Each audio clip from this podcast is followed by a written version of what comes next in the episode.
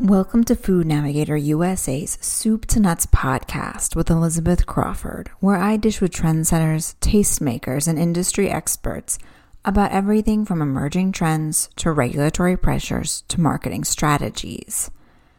After a surge of consumer trust in the food and beverage industry during the early days of the pandemic, when stakeholders risked their health to help keep store shelves stocked and supply chains moving, consumer trust in the industry globally fell a staggering 12 points over the remaining of 2020, according to the 2021 Global Edelman Trust Barometer for Food and Beverage, which was released last week. The global survey of more than 33,000 respondents across 28 markets found the food and beverage industry was not alone in losing consumers' faith last year. The negative shift occurred across almost all institutions, including NGOs, government, and media, all of which were assessed far more harshly than business more broadly. Indeed, the report found business was the only one of the four that still qualified as trustworthy, even if just barely, and as well as competent and ethical. In the US, the drop in consumer trust in the food and beverage industry specifically wasn't as sharp as the global level, with a 7 point drop compared to that 12 points. But the research found nuanced trust gaps across ethnicities and among employees that speak to broader shortcomings in the food system that stakeholders must actively address in order to reclaim good standing with most Americans.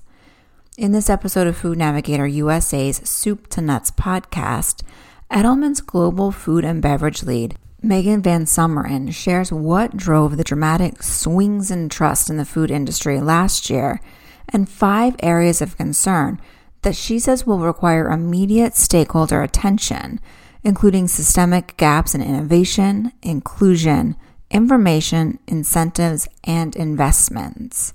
She also outlines four steps industry stakeholders can take immediately to begin rebuilding consumer trust. So, for the most part, Americans over the past year have been on an emotional roller coaster. And the ups and downs many people felt reflect their increased curiosity about food and the growing awareness of how it's produced and marketed, all of which influence their perception of and trust in the industry as a whole. So when we go back in time and we look at sort of what happened in our 2020 spring update, um, we saw, which was around May, and this was about the time that everybody was starting to go into lockdown, we saw an enormous spike in trust across food and beverage. And a lot of that was, it was driven by grocery, it was driven by food makers.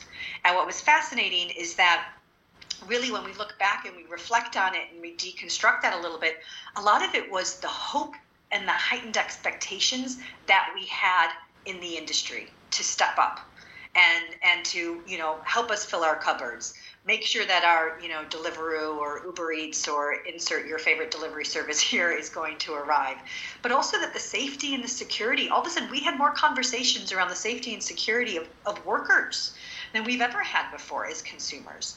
And but also the the respite right? Going into the kitchen to connect with your family or to just have a break from the boredom or to power bake or to make your own latte because you were missing it so desperately.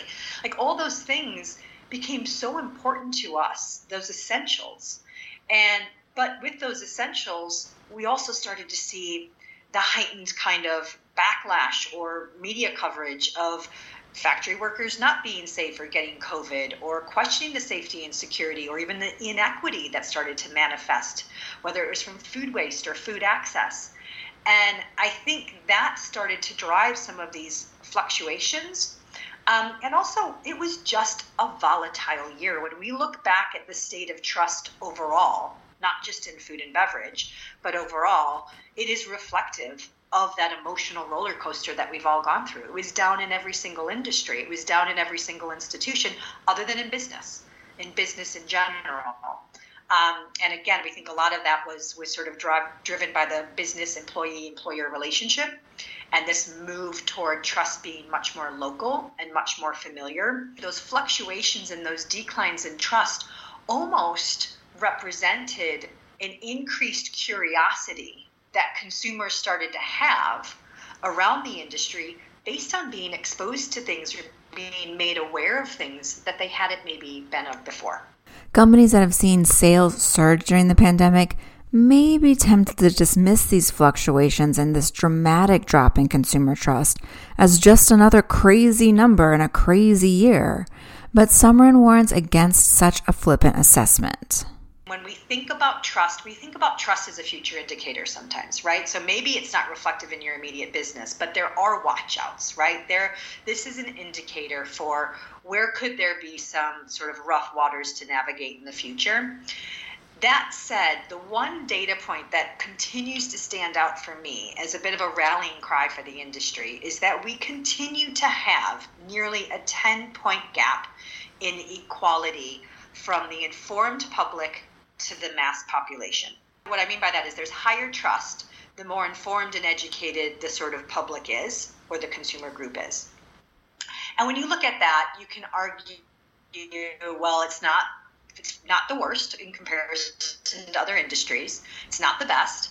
Um, but when you think about food as an essential human right, it's so fundamental, it's so universal. The fact that we have had this nine point gap, this nearly 10 point gap, for a number of years now. So it was 2019. I think it took a little bit of a decline, but it's had about a three year kind of trend. That to me continues to be a problem that we have to solve for as an industry. And then you add on top of it the heightened curiosity and awareness of some of these issues that maybe were percolating but weren't as prevalent. And I think that does start to create a little bit of a perfect storm, particularly for the future. With that in mind, Sumeren says Edelman designed the report to not only track consumer trust, but also to explore ways that industry stakeholders could improve their standing. Through this exercise, the report identified five major gaps that, if addressed, could solve many of the issues that contribute to consumers' current distrust. The first of these gaps is around innovation, and that goes beyond just new product development to include system innovation. We identified a number of actual system gaps, the root causes that are underpinning many of the issues today. And they're not they're not at all mutually exclusive. First one, which I think is the probably most massive, which is the innovation gap. And you think about um, how so much time and energy in the industry is put toward new product development, but how much time and energy is being invested in how we reimagine who's making the products, how they're being made, and how they're being distributed. That to me is where we have a significant amount of work to be done. But again, we're seeing it particularly when you look at some of these kind of disruptors and challengers coming in and saying, I know there's a better way. You know, whether it's um, Toast Ale doing it from a, we're going to brew our beer from from bread waste, and then we're going to open source that process to any other brewer. I think that's a fascinating kind of approach to say there is a better way, and here is that better way, and now we're going to make it available to others. The second gap identified by Edelman, which is closely related to the first, is around inclusion and ensuring that communities most in need of system change are represented in production and other industry roles. And when you look at the inclusion gap, the same the same exact thing has unfolded, which is we have this massive opportunity and need to adjust the balance so that the communities that are most in need of some of these improvements are actually represented throughout and not just in the kind of early stages of the growing and the farming, but actually in the latter stages of the boardrooms. And we need to balance that out so that all communities are being served with innovation, not just from the products, but from how they're being received and the information around them and how accessible things like nutrition um, can feel to those to those communities. So I think the diversity, inclusivity element is is such a massive one. The third gap identified by Edelman centers on information access. Consumer interest in where food comes from and how it impacts their health and that of the planet reached new highs during the pandemic, and in doing so, shone a harsh light on the lack of information and transparency to make sustainable and nutritious choices. Information gap is a fascinating one in my mind because there's so much that um, businesses and, and particularly big global brands can do in this space. And you're starting to see it in some of the younger, I think, more disruptive brands as they're entering the fray. And just take this idea of making nutritional information fun and accessible, right? This is a way to start to solve that, that information gap. We tend to come at um, some of these necessary kind of movements around food, whether it's um, reducing food waste, whether it's eating, you know, better for you options, whether it's smarter planet options. And sometimes we speak to and connect with people at a level that is so assuming, you know, that they are an informed kind of, um, you know, connected individual into all these trends. When actually sometimes it just needs to be broken down to and made accessible and made enjoyable to people. So there's a lot of organizations that I think are doing more to make nutrition information feel accessible to people. And that also means price point right? That's that's obviously the information around making healthier choices but also not necessarily always carrying a price premium to it. The pandemic also fueled consumer interest and sense of urgency around sustainability. And as they learned more about the options for improving the environmental impact of food many also became frustrated and distrustful of industry players that weren't adopting that technology. Edelman identifies this challenge and opportunity as the incentive gap. This is this notion of how do we incentivize that system innovation that I spoke about um, in a way that actually people can apply it. So oftentimes we talk about um, innovation, but are we incentivizing, for instance, in the agricultural space, in the farmers to actually adopt and and deploy these things or are they going to be losing their losing their shirts on that in order to actually implement this? So how are businesses getting involved to offset and help incentivize some of that? One of the probably nearest um, examples that i have to hand is companies that help farmers move to organic and help help whether it's the training the education and offsetting some of the expenditures against that um, and and I and I think that probably is one of the probably easiest examples in terms of that is a cost investment to make that shift. And how are those how are those growers and farmers being incentivized to do that versus carry the burden solely on their own? The last gap industry needs to address is in investing, not just in new technology, but consumer education so that they can understand, are excited about, and buy into new advancements. It's about balancing where we're investing, not just even the money, but the information and the education. You know, and how are we ensuring that we're investing um, the financials, but also against the right topics that are going to make the most difference and, and impact? Great example to come to mind is plant based. And when we look at some of the players entering that fray, and you know, yes, this is this is science for good and innovation for good but making sure that you know the purpose and the sustainability narrative isn't um, isn't overwhelming that this is still food at the end of the day and it, well that's this idea of accessible information right? So bringing people along for that journey that these are delicious burgers that you can enjoy and are going to make a positive difference um, versus and i think there's been a lot of course correcting in this space but versus the let's just talk about the science or let's think about the ingredients and the story of some of these ingredients so there's an understanding of the health and the nutrition associated with those ingredients and an awareness and a transparency around that so i think that's actually a really good um, example of how you can look to something that is going to be quite game changing, but bring everybody along the journey with you and not just, again, the, the sort of early elite adopters. Effectively tackling these gaps will require collaboration across industry, but it'll also require companies to look internally at how they can leverage their employees as ambassadors to build trust, inspire innovation, educate outsiders, and even drive investment. Unfortunately, the food and beverage industry has not historically had what Edelman calls an employee trust advantage which means employees are not more likely to trust their own industry any more than the general population. However, Sumeren adds that appears to be changing. what started to change this year is that when you asked people if they how they trusted their own company, their own employers, there was a much higher trust advantage. And this was actually seven points higher than last year. So, and it was the highest increase across all industries. And actually, that increase, because you can argue, oh, well, maybe it's upper management and there were lots of bonuses. And it actually was um, upper management, middle, and lower. So it was across the board.